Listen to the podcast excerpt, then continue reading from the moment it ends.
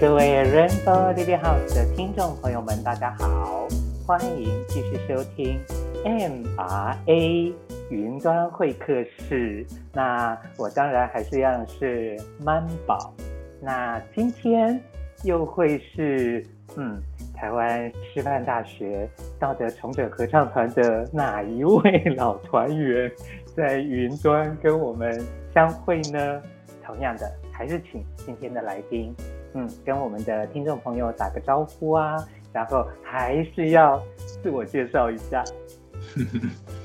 呃，主持人阿宝，还有我们呃线上的听众朋友哈，还有我们团员啊，大家好，大家早安，很高兴有这个机会再跟大家来分享。那我是大维，我是呃师大公教系七六级。啊，那任教二十八年，在南投高中退休，然后退休后就进入呃种茶的人生啊，下半场就走入跟土地、跟农作、跟生产啊啊这一块结合了。那有一些理念想去推广，有一些啊置业想去推动，那希望就是带给大家啊一个健康快乐的人生。这样，这是目前在做的事情。这样，谢谢大家，谢谢主持人，好不好？哎，OK，好哟。那当然，因为你已经是第二集，你的第二集，所以我通常都一定会问一下，就是从你自己的前一集到这一集，应该也差不多会有一个月的时间。那在这个时间，就是这两集之之中的这个时间当中啊。有没有一些什么样的回想可以跟我们的听众朋友分享一下呢？嗯，好，好，呃，上次的访谈之后啊，那基本上我们就蛮多好友群就看到，他就去分分享到我们的这些，比如说茶友的群组啊，好朋友的群组，那这些这些好友群组基本上都是现在才认识，可是他不认识你过去。求学时代，小时候的时代，我们也没有太多时间跟他们谈到过去的自己，所以他们听到我们在分享这一段，他们就哇，原来大伟过去是这个样子啊，啊，就是让，所以我感受到他们是好像参与到我过去的自己，这是第一个啊。那第二个就是家人的部分，因为我们在成长过程，其实家人生活是重叠在家庭，可是。你的某一段其实都是分开在进行，所以也没有机会跟家人去分享到过去的那一段，所以他们也等于补上这一段，然后去回忆我们以前小时候的家庭生活，兄弟姐妹啊这些，这也是一个让我去感受到我们可以补上一个回忆。那第三个重点是我比较更深刻是透过呃主持人在访谈当中。开始在讲述，好像就在整理自己过去的背包有什么东西。好，那现在面对未来，我可能这些东西要做一些整理，哪些需要用，哪些不要用，开始做呃断舍离这样的感受，就是可以用的我们继续背下来，然后过去自己的所所所有的东西，然后整理一下，准备迈向未来。哪些东西可以继续带着走？哪些东西要断掉了？这是一个，我觉得让我感受到它蛮好的一个一个这样的一个功，呃，一一个一样一个作用，起了这样的一个作用，整理自己脉络。对，嗯，好，那当然，就我也是一个听众。那我好我好像从上一集跟你的访谈当中啊，我会更了解，就是，诶，印象中大学时代，呃，大为是有参加登山社的，然后当然我也就只是有那个印象。那因为因为其实我们那时候可能三大社团，登山社，然后四海社，然后再来就是我们的道者 道德重整合唱团，然后我也想说，诶，你可以跨到两个。大的社团倒也挺不容易，但是我现在就会，那你的这你的前一集访谈完之后，我就会感觉，哦，原来从山里来的一个孩子，然后即便求学过程当中，好像还是跟山脱不了关系，甚至于等你退休的时候，又再回到了山里面去务农种茶，然后我就会感觉，嗯，这个好像是有始有终的感觉。那，对对对。当然，另外就是我有另外一位朋友，他当然是在不是 MRA 的单元，在别的单元访谈了一集之后，他也跟我说，他自己诉说了过往的生命故事之后，他自己竟然还重听了两三遍，然后他还跟我讲说，他会把它当成是传家宝，然后那个那个也让我很讶异，但是总的说起来就是。对，诶，接受我访谈的来宾来说是一件有意义的事。那对我来说，当然也是一个好玩、有意义的事。我们就可以继续玩下去。那我这边要回馈，就是我也听了好几遍。然后我们家的太太就说：“啊，你自己说呢，你还听了那么多遍。”我说：“对呀，我就觉得他里面讲的人让我更再去。”思考了很多事情，我觉得他真的是在整理生命，然后在迈向未来。我觉得他是一个蛮重要一个啊，现在的自己跟未来的自己继续做连接，有一个方向感。我觉得哎，蛮好的，这个感受真的是很好。谢谢啊，给我 这样的机会。好，那当然，如果本来按照我的习惯呢，就是顺着时间轴，那一集才刚要聊到终于进大学了。但是我在想，大家想听的，就还是，嗯，好像知道你退休之后开始种茶。那当然，像我的话，我会知道，就是其实因为那个时候我们好像因为俊吉结婚啊，然后因为。老周又把一些人聚在一起，慢慢慢慢的，我们也才有了中部的一些聚会。我就印象中还有那个，诶，吴焕子的故乡啊，然后好像再过了一年，然后才有，呃，客家生态茶园。但是，但是我又在想说，嗯。诶，职业教育，台湾的职业教育的部分啊，也很可以聊。但是，但是我在想，今天可不可以，诶，你的二十八年的教学生涯的部分，简单的说一下，就是你都一直当老师吗？然后有没有担任行政职，甚至于说最后的退休的考量？因为跟你同一届的还有人还在。诶，教育界还在有自己的一片天地，所以我在想说，我们可不可以就像刚刚讲的，先缩短一下，诶，大学部分先跳过了，然后，诶，职场生活的部，职场生涯的部分稍微偏重一点，后面的这个退休考量啊，到大家最想听的 务农种茶，这样子可以吗？可以，可以，嗯、谢谢阿宝。那我是刚七十六年，就是刚毕业嘛，哈，那毕业分发就直接回到故乡南投高中，啊，当时进去啊，很新的新人，啊，一晃就是二十八年，那这二十八年就当了二十一年的导师，啊，五年的组长，三年的主任，那尤其是主任是在最后退休前三。最后的三年是接实习处的一个实习主任，那那也是一个缘起哈，啊，所以基本上都是在教职，都是在第一线导师的工作，所以我对孩子的互动，对孩子的教呃班级的经营跟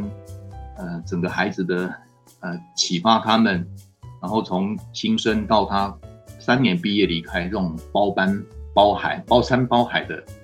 这个这样的一个导师角色，我们是，我不敢说多好，但是我们是很认真、很努力的去把它扮演好，所以也带了七届的孩子，七届嘛，一届就三年，人生的二十一年就都是给孩子。我想我们蛮多团员也都是如此，那一直到，啊，最后三年是行政工作。那这个行政工作就开启另外一个学校，呃，比较不同的管理阶层，啊，去配合校长推动校务，啊，有一些行政职的理想，哈，开始推动。那刚好因缘缘起啊，就是在呃九十八年左右认识我们一个开民宿的呃朋友哈，那这个朋友。九十八年认识他，然后这个中间就是开启种菜务农的一个基础养成。那为什么会这样说？就是因为，呃，这个民宿主人他他的来客量住宿量非常大，很假日非常忙，所以他他自己本身有养了一些狗。那我很喜欢狗，所以我去啊。跟阿宝认识也是因为有一只阿土的这只狗，那他们家的狗别人遛不行，他都不给人家遛，啊，我去遛他，第二顺位可以接受，所以我就变成他的遛狗之狗。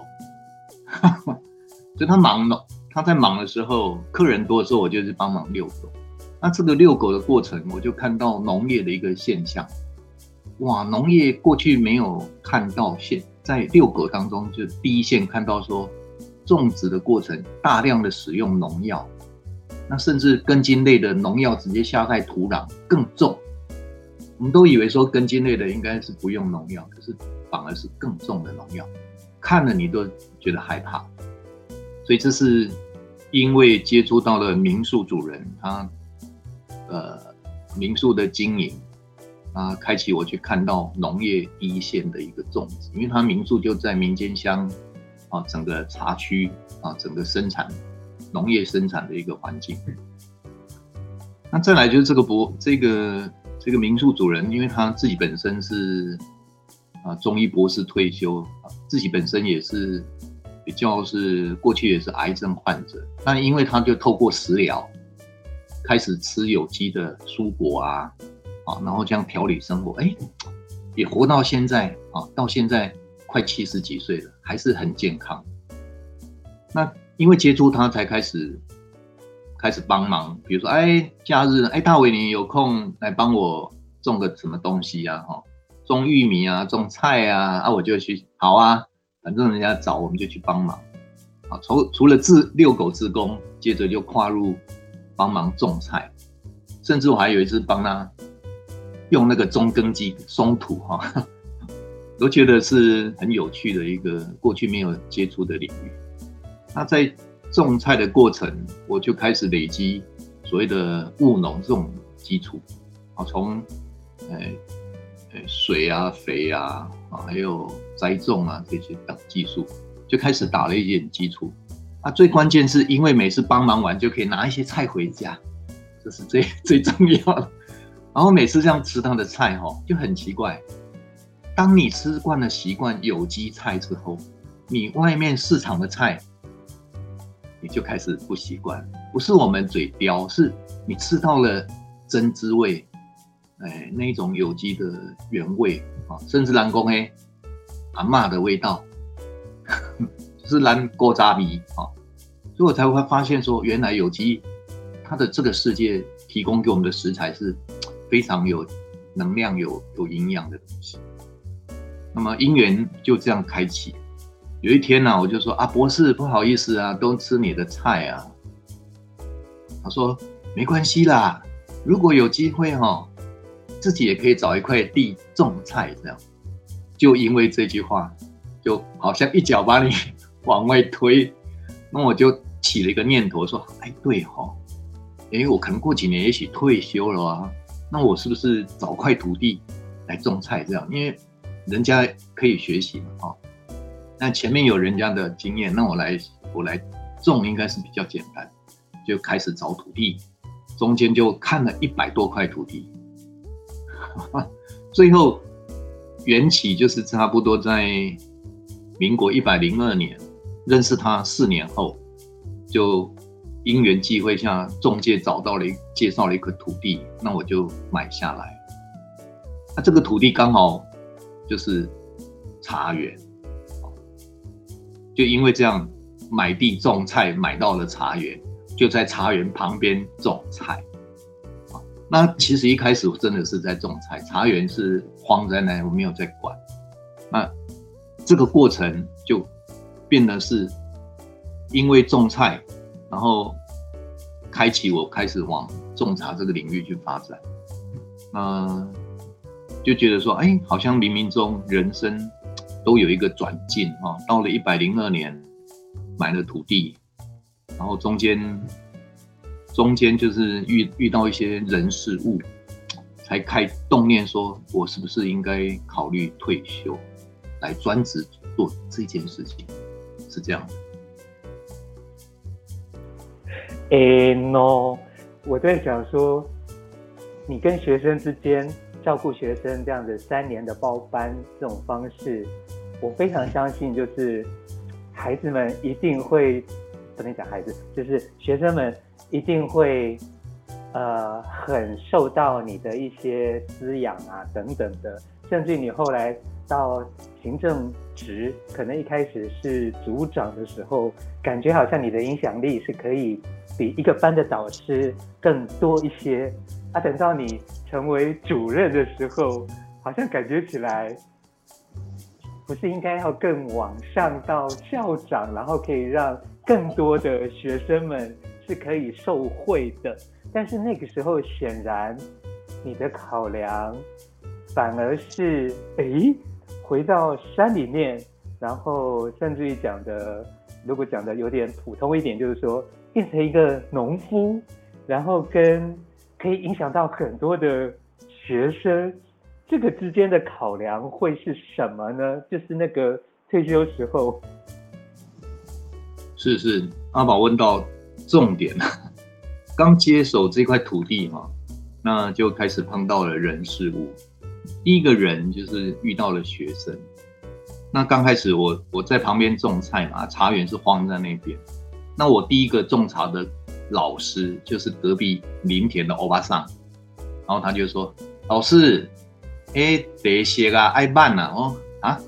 得写啊，爱办我哪里爱办弄青青那有上面写不写？”用无啦，不给啊，爱办啊，哦哦，安尼哦，啊，不要怎办？你要请人来征地啊，因为民间乡是集采为主。说哦，啊，可是我不晓得找谁工。哦，我说没关系，他说他在帮我找的好。啊，过来呢，爱公，那要制茶，要请人帮你制茶，采下来的茶青要制茶。我说啊，要找谁制茶？一公，啊，你什么都不会，当然你要请人家代工啊。我说啊，我帮上立武写啥？你给他盖小，所以他就帮我介绍，好，就是开启开始管理那块茶园了，因为他逼着你去做，而且一步一步教你怎么做，所以我的种茶的老师，第一个贵人老师嘛，就是我隔壁的欧巴桑。后来我们两个像母子一样，常常在林田那边，你一口我一口，你一杯我一杯，啊啊这样吃啊吃东西喝茶，好像。哎，就成了一个好像真的是母子档在在茶园里面这样的一种角色哈，这很有趣啊。因为，嗯、那这个欧巴桑就把我像孩子一样，就教我怎么做怎么做。那我就我也是听话的孩子，他教我就做哈。好，那我现在讲欧巴桑是第一个贵人种茶，那我现在遇到的第二个贵人就是学生。来采茶的，来机采的这个学生，呃的的师傅啊，啊，就那一天就一两个人就过来，啊，他说，哎，你这个要被满得，我讲嘿，他就就机器准备用机采开始要要收茶，要采茶，然后在采的前置作业，他就一直看着我，一直瞄，一直看，我说，哎，这个年轻人采茶就采茶，一直瞄着你，看着你是什么意思呢？然后他就开开口说：“一个，哎，你跟老师哈，那讲台，我说是啊，我是学校退休，哎，我是学校老师，那时候还没退。哎，你是南投高中老师吗？我说是啊。哎，老师你认得我吗？我说不太认识呢。哦，我是补校的谁谁谁。我说我们导师是谁？我说哦啊，那好像我有教过你们。你说对呀，你教过我，你忘了？我说啊，好像有印象。这样，我慢慢想起来。然后就因为这个学生。认识他，然后才了解到他是在山上的，呃，毕业一直留在山家乡里面，种茶、卖茶青，啊，又去又去摆夜市，听到这样的生活，种茶，啊，还有去港啊真的，然后他还要去摆夜市，可见他的月收入是比较。光种茶这一块，他的收入就不高，还必须要再打一份工去夜市摆摆夜市，他才有够他的生活养家糊口。所以从他的身上，我看到了民间呃民间乡的很多呃茶农本身是小农，他做的这样的一个角色，呃种茶没有办法养活养家糊口哈，他还要再兼一份事业。所以才看到他那样子的角色，就兴起老师上身的角色，就是说，哎，他那么辛苦，如果我我，而且他们都是只有卖茶青，啊，他是赚工钱，不是卖茶叶，茶叶是卖给茶厂，茶厂加工再卖出去，那个利润都在茶厂，所以小农很小，大者很大，小者很小，所以基本上卖茶青的。这些呃茶农啊，基本上生活都是，而是就是够他们用这样的。后来这个学生之下，我就动念头说，我能不能来创造一个通路，整合大家来做行销，做茶叶行销，这是第一个念头，第一个心情上念头。那第二个呃。第二第二个人，第二个人就是，呃，也是再推我一把，想要去做这一件大事情哈，不敢说是大事情，但当时真的是大事情。诶，我把茶叶做好了，那时候请人家代工嘛，做了六十九斤的茶叶哈，三分土地，机采啊六六十九斤的茶叶啊，我就付了现金嘛，代工的钱啊，机采的钱那。六十九斤的茶叶，当你人生第一次拥有六十九斤自己茶园的茶叶，那种喜悦是很高兴的。那你就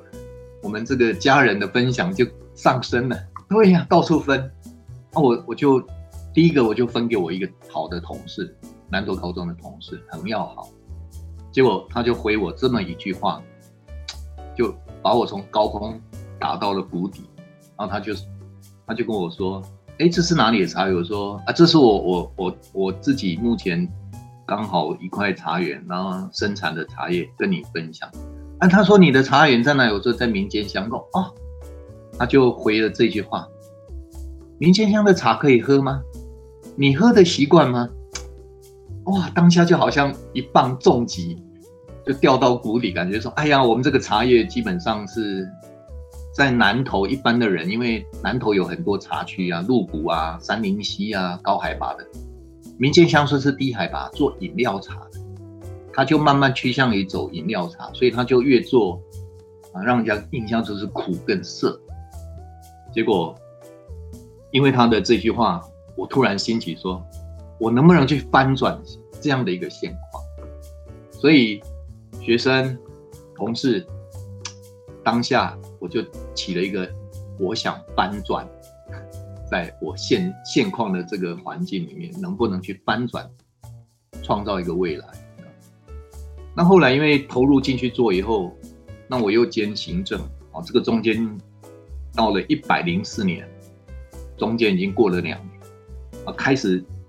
下行政，哎，行政工作做完，下班我就赶快往往茶园去忙。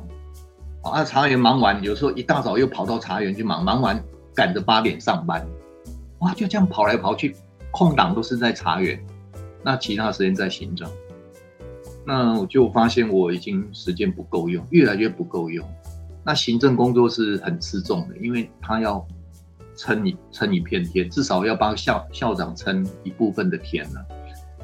所以后来我就想，我也不往再往上爬哈，那不是我的想法。当初也是没有预预期嘛，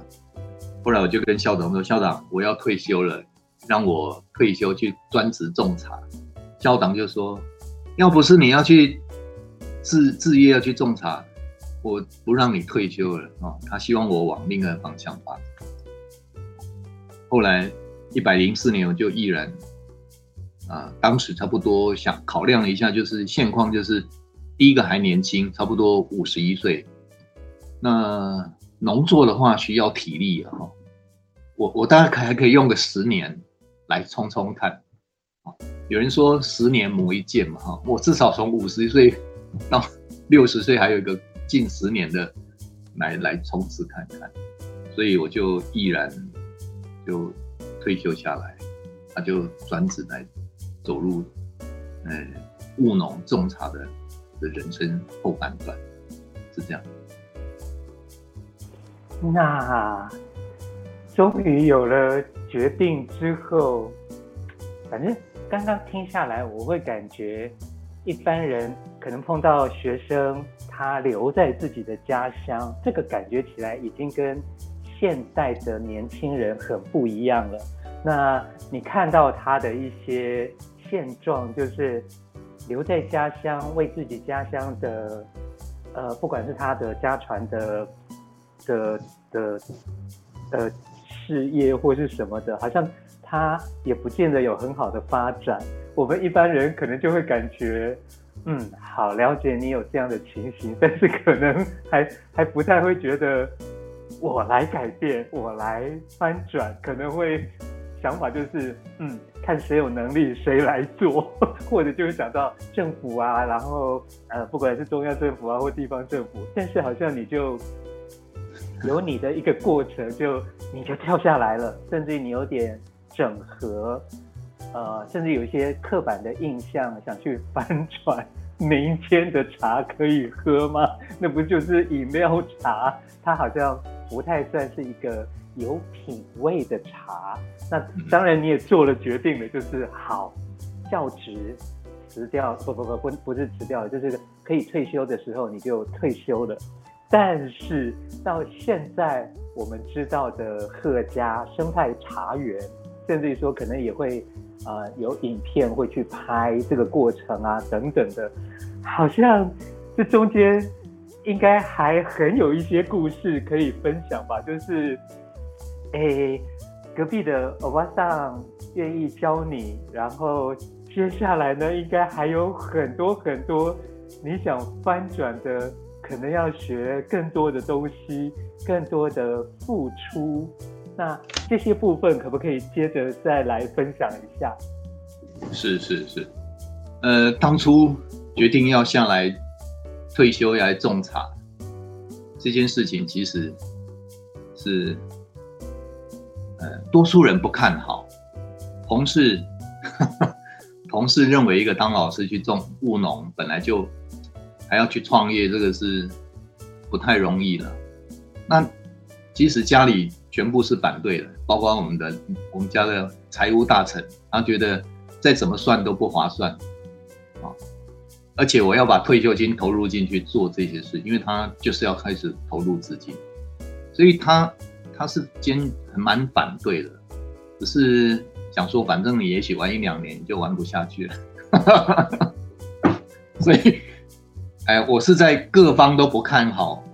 在当地的茶农。我们那个学员说：“老师，种种茶不干单呢，哈！”我的学员跟我说：“老师，那不容易哦，哈！”那我们旁边那个林田的欧吉桑、欧巴上，他们就修就来看我。他说哦，你都是那个老师哦，听讲要来种茶，然后他就从你头看到看到你的脚，看一看，他就说：“啊，老师，那真辛苦不简单哦，哈！”就讲这句话，所以。从各方的角度看，都是觉得那是不容易的事情。那我们去分析，在民间乡种茶的世代，没有四四代，我们还有三代，就是说阿公阿祖那一代，他们来种植，然后经过管理，再来进入制茶，制茶的这种制茶的这样的一个经验累积，也至少要十年。哦，这不是只有种植，还要行销，他要继续创造他的客户群通路，所以一个茶农本身，如果他们是一个已经进入一个轨道，大概都要经过三四代，才形成一个管理、制作、销售的一个这样的一个循环，一个一个面向啊。所以磨砂磨细带磨砂带嘛有细带，我们这个什么都没有带，我们是零，我们是空降、空前啊，这完全是打破了。那一种既有的印象，所以基本上是不太容易的。那我们当初就凭借一个理想，就是说我既然要种，那我想要种安全无毒的，所以当时我就用生态。因为既然农药那么重，那我种茶，我希望是提供给大家一个第一个从土地的恢复健康，啊，从土壤土地的恢复，再来进入。呃，这个产品有机，跟大家来啊、推广有机茶，然后让喝健康的茶。所以这个过程我花了八年到现在哈、哦，中间是走过八年。这八年呢，其实就创造了，呃，从种植、制茶到行销，我透过这八年走过的路，从一开始我就走营业登记。啊，就走一个名香有机茶叶去做银灯。小农一般基本上不会做银灯，我就做了银灯。再来，我是新手哈，我就想我要创造品牌，所以我就是呃用 logo，我们自创品牌。是这个过程，那边做边学，因为我们什么都不会。是零，所以我就从最基本功开始学，先从管理茶园管理，然后再慢慢制茶到行销。那这个当中就开始从呃茶改厂、茶叶改良厂去进修去学习标准的 SOP 怎么做茶，然后怎么管理茶园，我们就从呃比较学术界的开始了哈。然后再来就是跟人家跟这些青农啊交流。然后，呃，最关键还是从书本里面来，因为我们什么都不会，人家不一定都教你，所以书是最好的老师。所以我真的很用功，我把很多书都看了。然后在看书的当中，让我看到了，他说中国的茶类有六大类，六大类哈，简单介绍一下，就是有绿茶、红茶、黄茶、白茶、黑茶，还有一个青茶。青茶就是我们的乌龙茶，那我就看到这个这些茶类的介绍说，哎，跟我过去接触到的五行好像是相应。那我再去查文献，哎呀，真的有五行的颜色的茶，比如说绿啊，绿是属木啊，红属红是属我们的火啊，哈，白是属金啊，黑属那个水啊，黄属。土啊，哈，金木水火土五行，那五行又入了五脏，五个五个脏器，哈，肝啊，心肝脾肺肾这样。突然我觉得说，哎呀，那这个茶能不能跟养生扣紧？那我就看了文献，哦，过去的文献是才发现说，我们现在的茶是饮用，那在过去是食用，茶是入菜入粥，在更早茶是。药用调理，我们不能药用，现在是讲调理，所以我才想说，我能不能从现在的饮用慢慢把它推到将来的调理那一块，所以我就把这个想法融入进来，就推了五行茶、五行养生、五行的概念来调理身体的，那从这个切入进来哈，所以。很多人说：“哎，你你怎么那么多想法？”我说：“其实蛮多想法是来自于阅读，来自一些灵感。然后，因为你想要透过茶来呃推广养生、有机养生这样。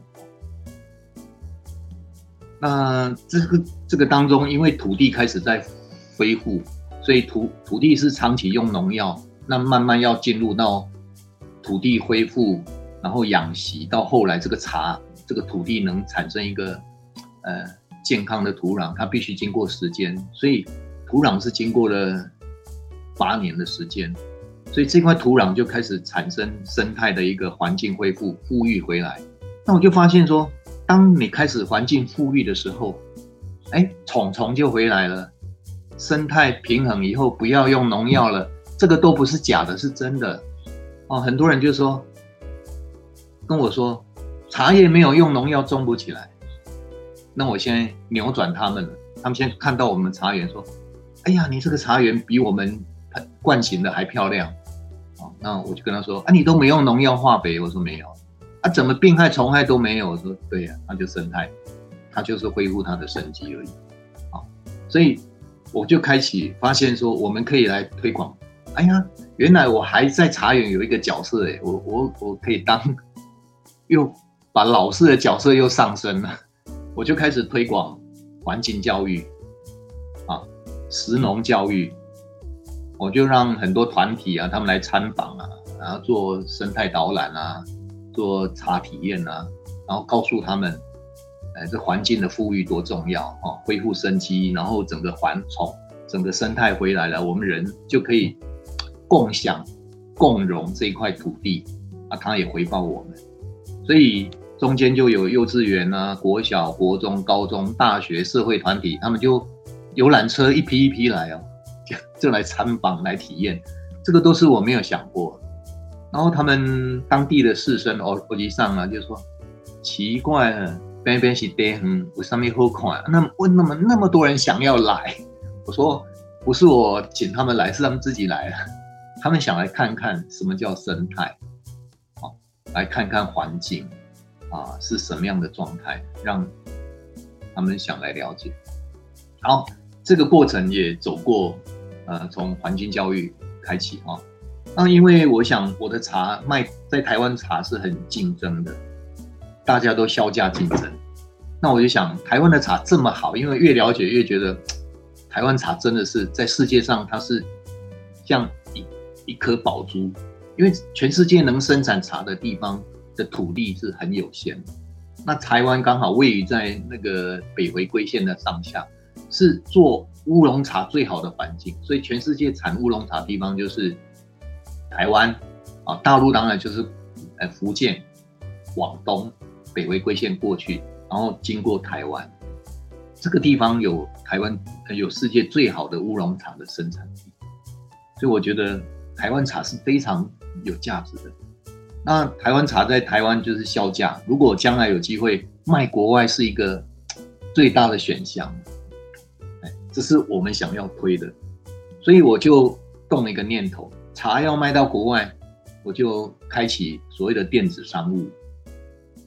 在国外就可以下单，我这边就可以宅配出去，就可以用航航航空快捷，哎，国际包裹哈，快递就寄过去。所以我们现在的茶也有行销到几个地方，像加拿大，他有订我们茶，他在当地卖我们的茶。还有纽西兰、澳洲，啊，他们都是订，从直接下单，然后有金流、物流这一块哈，物流就是宅配出去，金流就是透过现在的电子商务钱就会进来，所以我也开启一个小小的面向，就是我的茶已经开始往国国外去行销，就是目前有这样做了哈。啊，那另外就是我在一百零六年，因为一个机缘下，我做了姜母红茶。那姜母红茶也获选，就是把 阿炮安赞，哎，一个机缘下，我把台呃民间乡的特产就是红茶，我们有做红茶，蜜香红茶。那民间乡的另外一个农作的特产就是姜，那我我把姜跟红茶打起来叫姜母红茶，那这个是在地的特色，把它结合起来，又有在地的整个的农产的。那种新新形象，而且它很养生，所以推出没多久，在两年后我就获选一百零六年获选民间十大伴手礼，因为这个姜母红茶，所以这也是小小的一个分享啊。到了今年，今年我一直在思考一点，我就是说有机有机的茶是大家都对它有印象，是啊有机茶哦不错，可是不好喝。因为过去有机茶这一块确实在制作，呃，这一块投入人不多，所以它给大家印象是不好喝。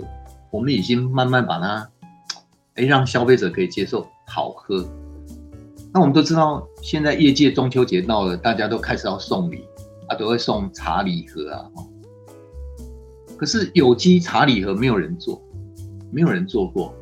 所以我今年我我就去争取一个经费，跟那个呃农粮署刚好他们要补助推广有机的农产品，所以它有一有个经费挹注，但是你要去争取，要写报告，所以我们今年就争取那个农粮署的补助，我们做的有机茶礼盒哈，有机茶礼盒的这个推出，那我们。哎，就就是突破过去没有的，我们想办法去创造，所以我们用品牌有机茶礼盒，在今年就推出，哦，大家也觉得眼睛一亮，因为这件事情从来没有人去做，那我也去挑战看看啊。再来，今年又已经到第八年了，哎，我们在农场的管理，就是茶园管理，慢慢有上上上手，一直到获得慢慢关注。所以去年茶改厂、茶叶改良厂，他们就在办，开始在重视有机茶的这一种的，呃，所谓的这种，呃，课程的教育。所以他们去年就办了一个有机茶茶园管理的进阶班，然后我们刚好获被他们获选为有机茶参访的示范茶园，所以去年他们的。班哈，他们的班员五十几个就全部到我们茶园来参访，来看看我们是怎么管理。哎，这个就让我们有点 肯定，就说哦，原来你的管理，呃，有慢慢被官方看到了哈，被学术界看到，人家来肯定你的茶园管理。一直到今年，他又一百一十年就打电话来说，他能能不能请我去，呃，来谈有机茶管理的技术。这个经验的分享，他说我能不能成为他们的业师啊？我就说啊，我可以吗？他说可以啊，你你的管理让我们观察你很久，觉得你的生产的质量哦是突破过去有机的框框，因为过去有机茶让人感觉就是产量很少啊，品质不佳啊，然后甚至可能只有惯行的两三成。那我现在的产量是逼近有惯行的七成八成，然后整个茶园的环境管理那种呃的一些技术啊，技术层面的东西，我甚至用滴灌滴灌系统引进去做啊茶苗期的啊开始栽种就用滴灌系统，一直阶段性的一个辅助，都比较用科学性的东西去做这件事情。那今年。他们就邀请我成为他们的业师，这些也都是让我觉得说，哎，我们在做，慢慢被肯定，走过八年，还不到十年哈，还不到磨一剑，但是我慢慢有感受到，我们默默的做，啊，实实在在的去充实自己，管理自己，提升自己，也慢慢被看见。就是到现在来讲，我我们感受到。目前所做的事情，啊，有被肯定，谢谢。OK，我我还记得，就是因为最近政府要发振兴券嘛，我还在我们的 MIA 群啊，就有在问大伟，然后大伟很低调的，就是用私讯在回我，甚至于刚刚提到的礼盒啊，好像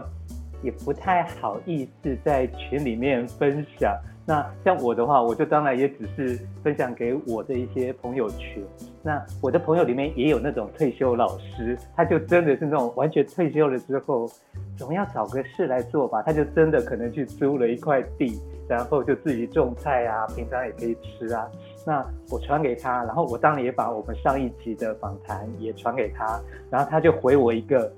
有智慧的农夫。哈哈哈。啊，是是是，对。那当然，刚刚你的分享当中，我也会想到，就是一般的茶农可能都是家传的，那他可能也就是呃老一辈的怎么教他，他就怎么做。那当然可能种种茶的归种茶的，然后制茶的归制茶的，然后行销的归行销的。但是好像你也就有你的那个，我不晓得要要说是胆识吗？还是就是好？可能一般的茶农会觉得，我要种出一个冠军茶之后就有名了，然后我就可以有很好的行销了。但是可能你也要有办法忍得住那个土壤。恢复的那一年、两年，或是几年的那个时间，你也忍得住。然后你也知道，就是去有一个品牌，好像这些东西我都会感觉，嗯，很神奇的。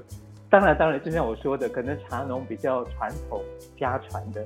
你我我们当老师的嘛，毕竟看书应该还 还是我们常常在做的事情。你又可以从书籍当中又有一些。不止那些家传的东西是你可以吸收进来的，所以我我就会感觉你身上简直是，哎，老天知道你可以做到，然后就这样子推着你一直往某一个方向一直前进，一直前进。那当然，今天可以聊的还可以继续往下聊很多。但是我在想，今天不会有时间再多聊。那包括茶，一定有它的文化，有它的历史。那甚至于说职业教育，我也很想聊。甚至于我知道的，你有道场的生活，我也会很想知道。那当然，这些可能我们就看下一集。呃，专访之前呢，听众们敲完会比较想要听哪一个部分？现在，现在我最想知道的是，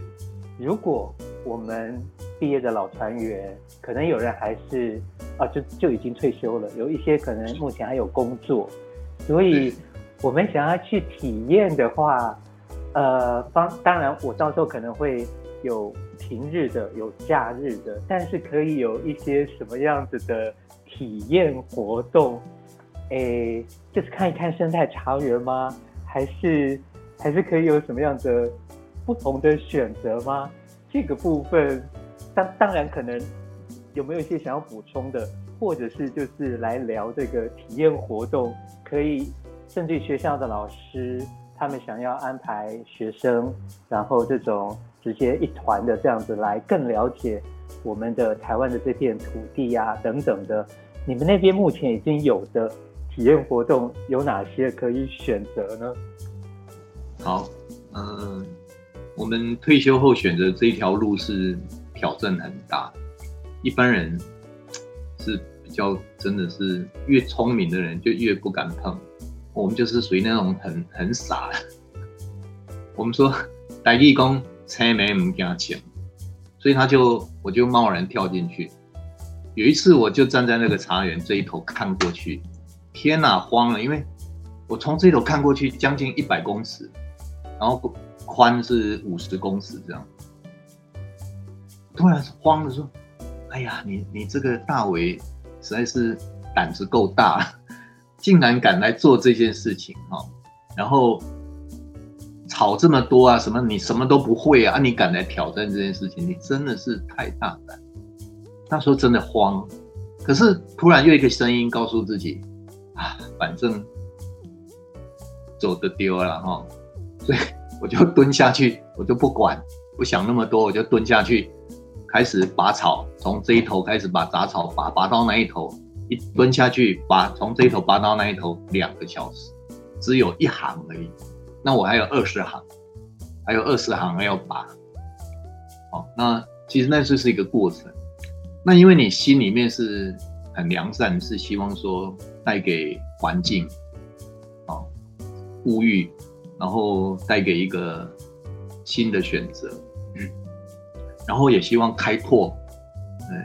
透过我们的所谓的环境教育、食农教育，让更多人关注到这一块来。甚至有人就说：“哎，环境教育的议题是大家都知道，可是想要去做的人，啊，总是有人在前面，可是也要旁边来来帮他一点嘛。”所以我们会比较跟。透过食农教育、环境教育，让很多人知道说，原来只要有人消费，就会有人种。哦，那你看见看见了，透过你的消费就可以来达到环保，所以消费可以做环保。当你选择支持有机农业，就会有更多人投入农业。那当一个土地进入有机的时候，它就开始可以吸附碳碳排，把空气中的碳存到土壤里面去，它就在改变环境，啊，富裕环境。所以我，我我会提倡说，只要大家愿意，就是消费来做环保，这是第一个。那第二个就是说，茶体验的部分是我们想可以现在可以让大家感受，就是说，哎，茶体验本身就是你来了解现场生态环境，这个大概半天，包括体验五行茶，可以喝喝什么什么叫五行茶